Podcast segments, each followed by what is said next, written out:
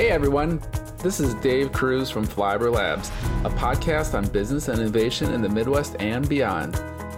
Here you'll meet fascinating people and learn about new technologies and practices that will change how you look at life and business. Enjoy!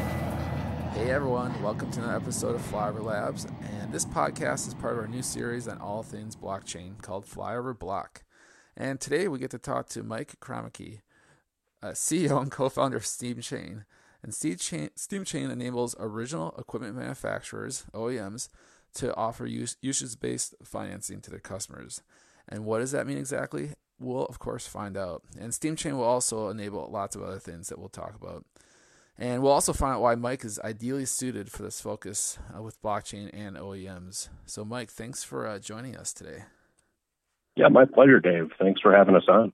Definitely. And uh, so I'd love to hear about your background. But first, let's just dive in and can you tell us a little bit more about Steam Chain?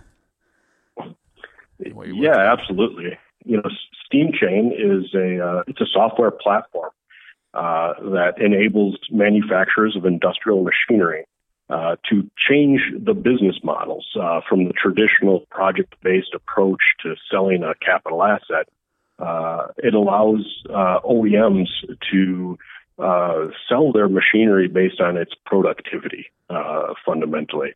Um, and we think it unlocks a lot of potential uh, in the future for how people deploy advanced manufacturing technology. And can you give an example, like a practical example, like somebody sells, you know, this piece of equipment, and uh, how how it kind of works right now, and then yeah. how it's going to work with a SteamChain? Yeah, certainly. Um, you know, and, and I'll start with the status quo. You know, when when you're in the market to buy an advanced piece of industrial automated equipment, uh, it's it's not as simple and straightforward as going down to the local car dealership and buying a Ford F-150. Um, it, it's really a multi-step process uh, where specifications are developed around the performance and uptime uh, and throughput of that piece of equipment uh, the the customer that's buying that machine checks in on it frequently and and uh, pays on a milestone based program as that machine gets closer and closer to completion. Uh, ultimately, the final payment occurs after it's in your factory. You get a couple of weeks to test it out and see if it meets your expectation, and at that point, the final payment is due.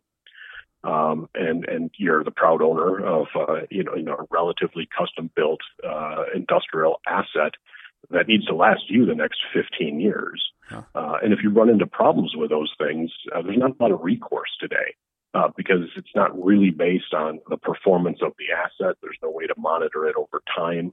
Uh, the OEMs aren't uh, aren't really offering those kinds of uh, support services on the back end because it's fairly complex, and that's that's what we hope to solve with Steam SteamChain.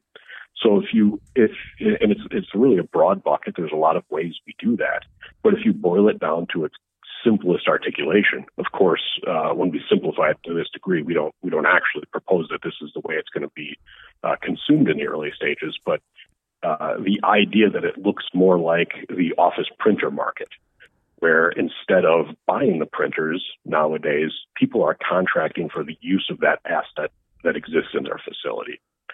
Um, we believe that through the use of our technology and, and the products that we've developed, um, that kind of business model uh, can be equally, if not more, effective in the manufacturing context, allowing end users, manufacturers, uh, you know, operators of this kind of industrial equipment to pay for that equipment based on its productivity, uh, as opposed to investing in a large capital asset uh, that, uh, that, that that that you know they, they need to uh, uh, that, that, they take significant risk on.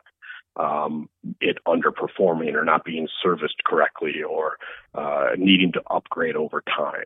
Uh, we believe a more turnkey approach to that, where the OEM actually participates in um, managing the performance of that asset over its life cycle, is a positive improvement for both the OEM and for the end user. Steam chain technology enables them to work together in that manner. Okay, and is anybody or are many manufacturers offering usage based financing um, right now?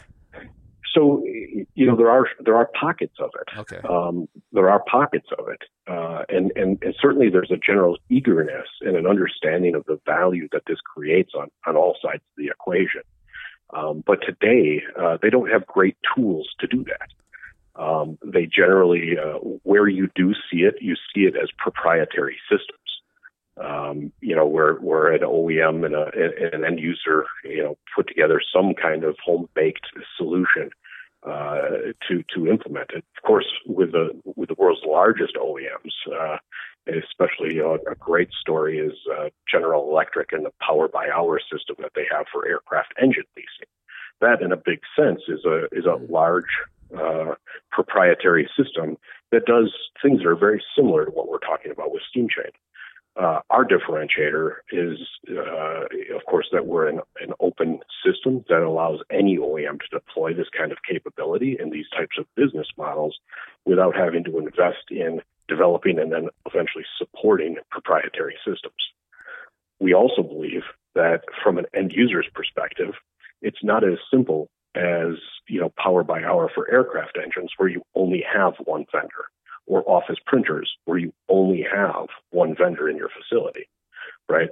In a manufacturing environment, you might have 37 different manufacturers of machinery.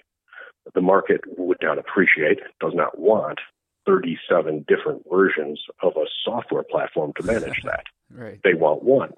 And so we think the, the opportunity space is really to create uh, the de facto standard uh, upon which all OEMs can quickly and easily deploy these kinds of advanced business models by you know using the data from the machine to offer these kind of uh, you know pay for yeah. performance uh, type of solutions. And, and, just for the audience, an OEM or original equipment manufacturer, like an example would be, and uh, let me know if I'm wrong, like, yeah. like GE, like Rockwell, who would be yeah. some others, just so people get a feel so, for who we're talking about. Yeah, yeah, it's actually it's actually more more uh, it's a little bit deeper than okay. that. Uh, you know, Rockwell Automation provides uh, a, a, lot of the technology that OEMs, and I'm going to interchange OEMs and machine builders, uh, that OEMs or machine builders use to build the equipment that then goes to an end user who actually uses that equipment to produce goods uh, products. So, uh, as a as an easy example that you know maybe your viewers uh, or listeners would appreciate, uh, when a beverage company, uh, a microbrewery, for instance, uh, needs to increase their production, they buy canning equipment.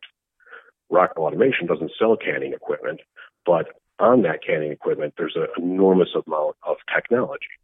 Um, that includes the programmable logic controllers, the servo robotic systems, and all the other uh, computerized electronic uh, kit that goes into making that a high performing piece of uh, piece of equipment.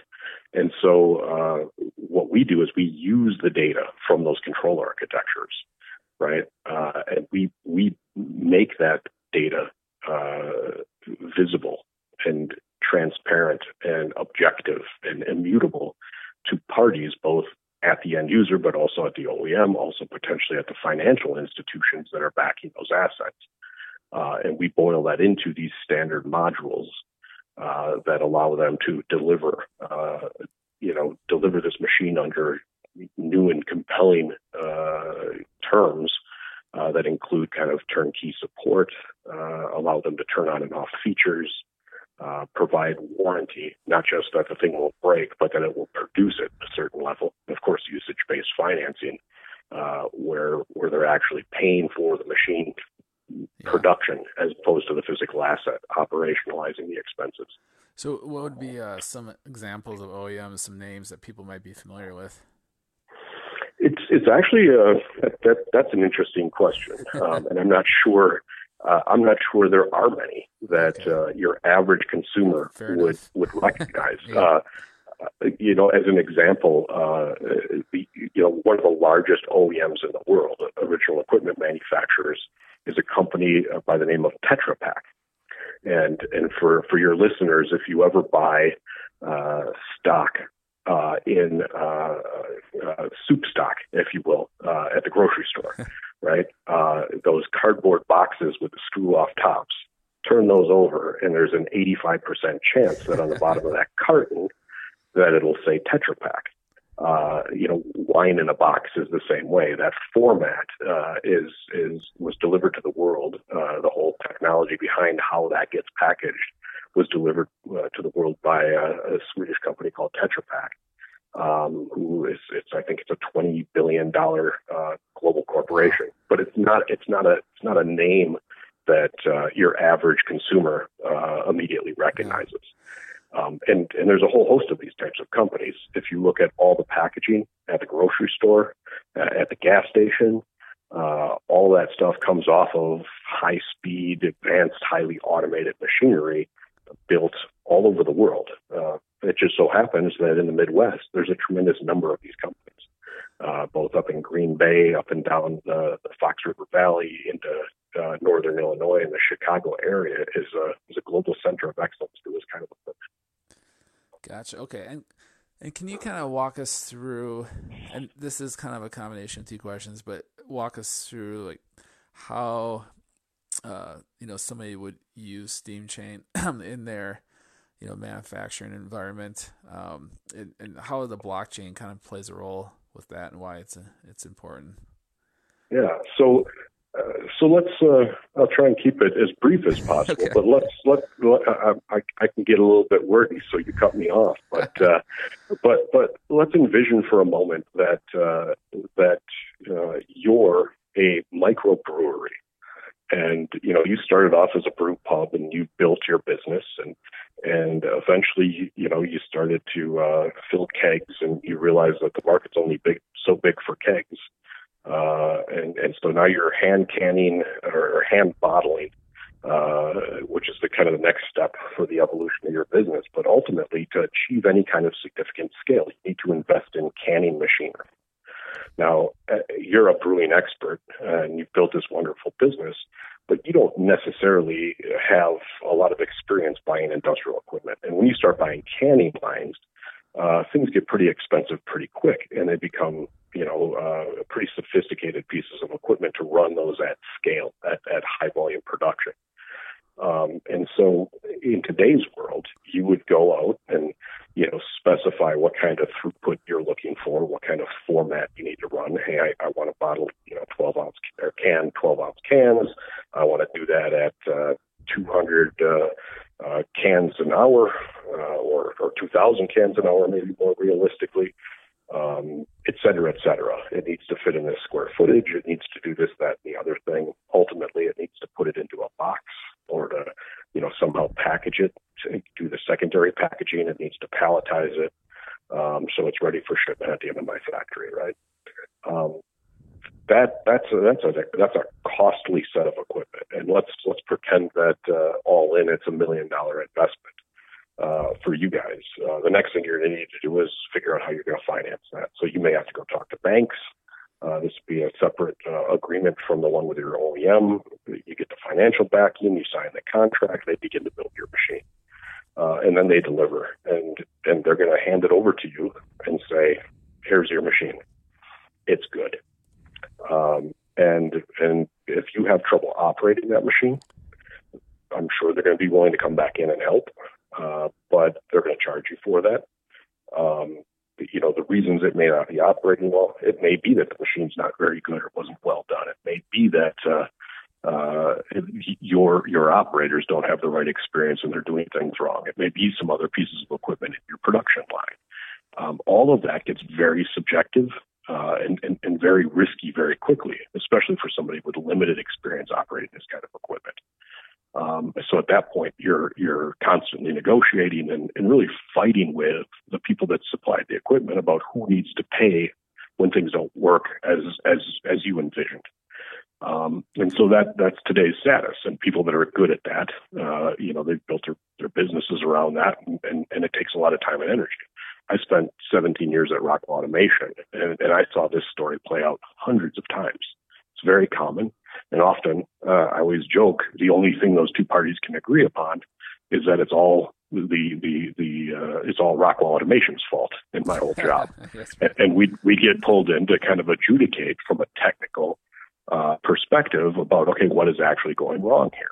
Now, if, if we take that as the status quo, when you start thinking about using the data from the machinery, the objective performance data, service data uh, from that piece of equipment, and using that to actually align the interests of the OEM and the end user so that as that machine produces, the OEM's financial success uh, is improved.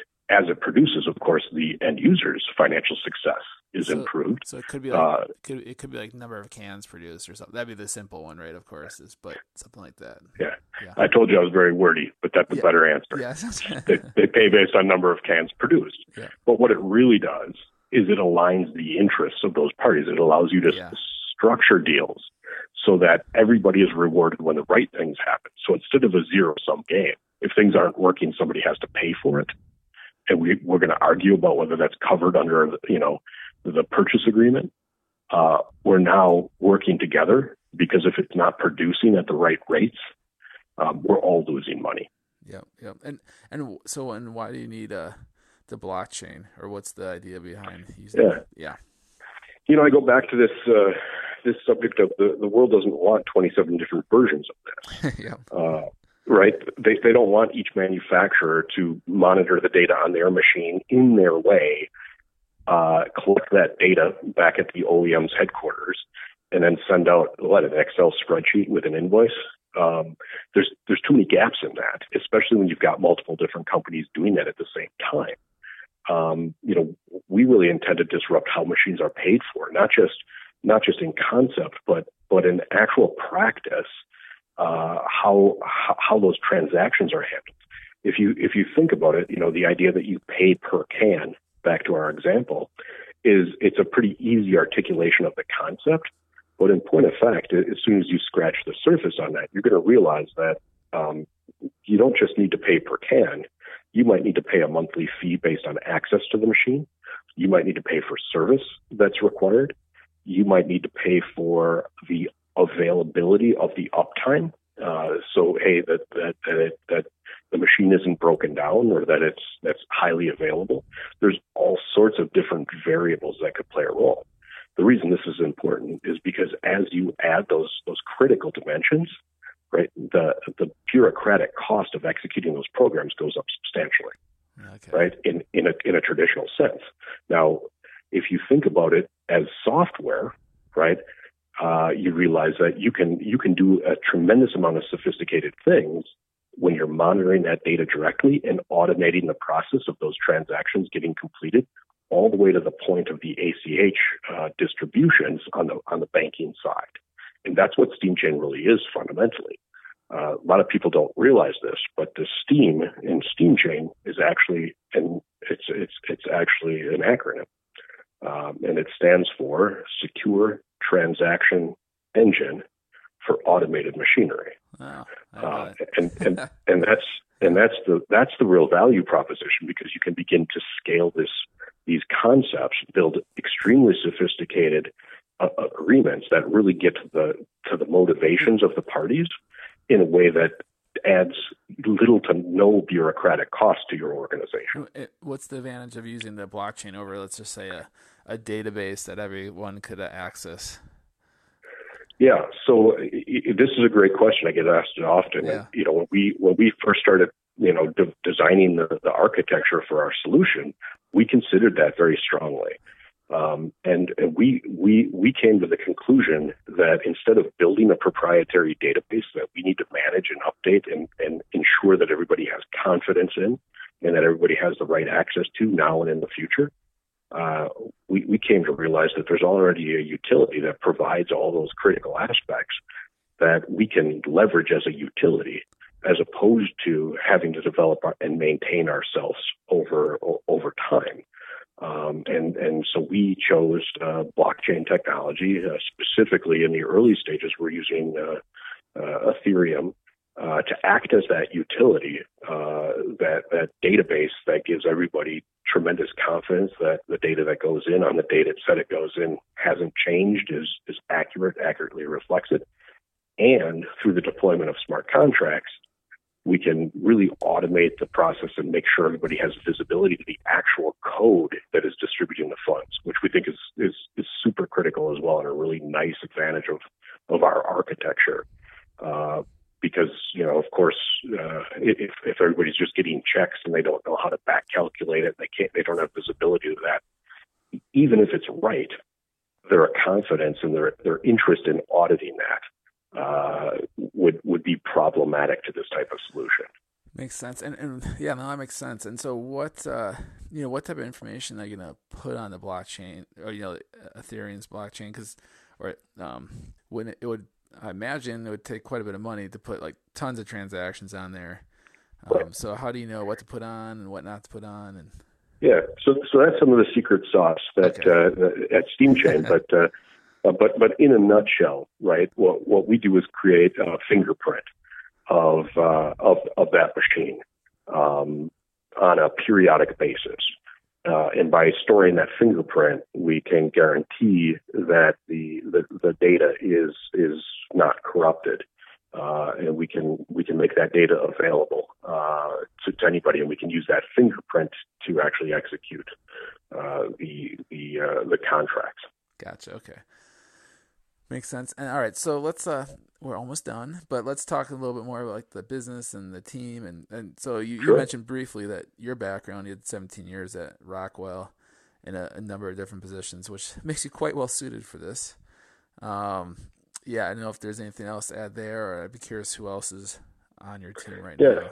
Yeah, so we're always, of course, we're we're always excited about talking about our team. We think we've got a great set of individuals. Um, so, you know, myself, of course, I came from Rockwell Automation. I spent 17 years there. I've I've I've done most jobs that they have at that uh, that corporation, uh, uh, from you know kind of the front end field service, working on this kind of equipment, uh, to running businesses for them, uh, specifically in the area of uh, advanced robotics and servo mechanisms. So uh, so, so I've, had a, an interesting career. Uh, but one of the, uh, you know, my co-founder, uh, Tom Tichy, also comes from Rockwell Automation. We teamed up there years ago, probably about eight years back, on a, on a major uh, cloud-based software development. Uh, and I'll I'll I'll, uh, I'll promote for Rockwell a little bit here. If you if you haven't seen Motion Analyzer, uh, I encourage people in that industry to go take a look. But uh, we built a cloud-based version of a servo motor uh, kind of robotic sizing and selection tool. Um, and, and, during that process, we actually engaged a software developer, a contract software software development firm out of Minnesota called the Nerdery. Uh, and so uh, we, we spent uh, some time working on that. We launched that uh, years ago. It, it continues to grow and improve. Um, and that's where Tom and I first met. And so it was, uh, we've always had a great partnership and a great working relationship with him being on the technical side, being on the business side. Uh, and, and we were fortunate enough that one of the individuals that, uh, that, that, was actually working as a lead developer at the Nerdery uh, Motion Analyzer that we met years ago also, uh, also uh, joined SteamChain in the early stages and is on board with us as a co-founder uh, helping us to develop this technology. Uh, so we've got a, a host of other uh, uh folks, uh, uh, you know, on the marketing and kind of customer support arena, as well as some people working on other software development areas. We've got some blockchain experts that are engaged with the organization as well. So we're we're, we're so slowly building a real high quality staff around that and uh, we recently uh, we recently got a new advisor, uh, who I'm really excited about because this is actually you're breaking some news here, Dave. Ah. uh, no, no, nobody knows this, but uh, uh, Christopher Zai, uh, former uh, vice president of Rockwell Automation Global uh, in Industry Sales, uh, has joined the SteamChain oh, team. Cool uh, to, uh, to in an advisor capacity, uh, and so we're really looking forward to uh, to working with Christopher. Christopher and I go way back. Uh, he, he's uh, an incredible guy, a real thought leader around technology in the manufacturing space, with with unbelievable global relationships with all the world's biggest OEMs and and industry experts. Nice. And what's your current status as far as your product and rolling it out? Yeah. And, yeah. Also uh, breaking some news here today, uh, Dave. So, uh, you know, we are we're, we're at, we've got our uh, MVP completed, and oh, we've got a, a, a, demo set to go. And, and actually, after this phone call today, uh, we are uh, hitting the road. myself and Tom and Jared Schwartz, who's our our lead developer, and we're, all getting in a vehicle and we're gonna we're gonna make a little uh, midwestern swing through uh, Michigan and Ohio and Illinois and back to Wisconsin. Uh, we've got a number of uh, meetings set up uh, to begin to introduce this and get direct feedback from our customers. Oh, cool, nice. And and is that you know I was to ask? We're almost done here, but what you know your your main challenges I imagine is just uh, you know this is kind of a, a new idea, so just convincing some uh, initial clients to get on board? Is that what some of your main challenges, or what else is there? Yeah, I mean, like you know, I'm sure you're familiar with uh, with your experience in the startup world, but uh, you know, we we have we have a million challenges, right? And uh, it, it, every every day those challenges change, and uh, and of course we're we're loving it. Uh, it's uh, you know, it's a lot of fun. We're we're really uh, building something here. Um, you know, and, and it's just kind of keeping everything spinning all at one time and making sure we continue to gain traction and forward momentum. So we're, we're, we're, we're all about uh, moving the ball uh, one step forward, one step at a time. uh, but like uh, yeah, yeah, so it's, it's a lot of fun. And uh, all right, and last question is, uh, what do you like to do uh, in your free time? Um, I probably don't have as much, but uh, you know, if you had free time, what, what do you like? When, what do you like to do? Yeah, you know, the, the thing for me is, uh, I, I, uh, kind of as part of my upbringing, I grew up around, uh, the construction industry. And so in my free time, I kind of go back to what I used to do when I was a younger man, when I was actually working. Uh, so when I have free time, I, I tend to do home improvement projects. Oh, I tend cool. to work around the yard. Uh, my, my fiance and I just, uh, uh, just moved into a new home, uh, and so there's uh, there's there's lots of opportunities for us to spend our time on that. Uh, I feel like I'm forever behind, but uh, but but I enjoy doing that kind of thing. It really, uh, you know, working with my hands kind of takes my mind off of uh, you, you know my day job, so to speak, uh, which is you know more more sitting in front of a computer and and you know being on telephone calls, uh, interfacing and interacting with people, kind of the, the solidarity of uh, just uh, you know working on something right in front of me with my hands. Uh, for me, uh, that uh, that's kind of cathartic. Yeah, that sounds healthy. Nice, healthy compliment. And uh, is there one project that you're especially wanting to deal with your house or? Oh, uh, oh there, there's a million. so yeah, thanks for asking. Uh, now, now, I'm going to really start. Now talking. Gonna, yeah, um, exactly. yeah, yeah. So we've got uh, you know we've, we've we we we just moved into a new place. We actually moved from the city where I've lived for for many years. Uh, the city of Milwaukee that is downtown. I, I had a house that I remodeled the kitchen and the bathrooms and all that good oh, wow. stuff. And and we've we've gone completely the other direction and we bought a, a property in the country uh, with some acreage and uh, uh, we we've got uh, I, I'm considering this spring putting in an outbuilding uh, to house all of my tools uh, and, and put in a little woodworking shop. Uh, so I'm specking that out. Uh, but uh, probably the first one up, I'm gonna I'm gonna be taking out a, a fireplace and rebuilding it, relocating it, putting in new hardwood flooring, combining a couple of rooms, tearing out some walls, uh, so nothing major, uh, just a nothing little bit major. of remodeling. I, yeah. I, would never get close to something like that. You know, I can paint, so like that's yeah. that's something. Well, hey, come come come on come on over. We always need painters. I'd probably I'd probably learn a lot. That's one thing you do not want me getting involved with, but um, that's awesome. Uh, yeah. All right. Well, that's a good way to I think end the podcast and. uh yeah, Mike, really appreciate. it. love what you guys are doing, and uh, you know that you're using the blockchain to make it more transparent. And yeah, I'd love to see how you how you scale that up and how it all works. So um, yeah, well, we, see how you guys. We look forward to staying in touch. We really appreciate the opportunity to come on your show and speak with you today. Definitely. All right, and thanks everyone for listening to another episode of Flyover Block. And uh, as always, I appreciate it. Thanks everyone. Thanks, Mike.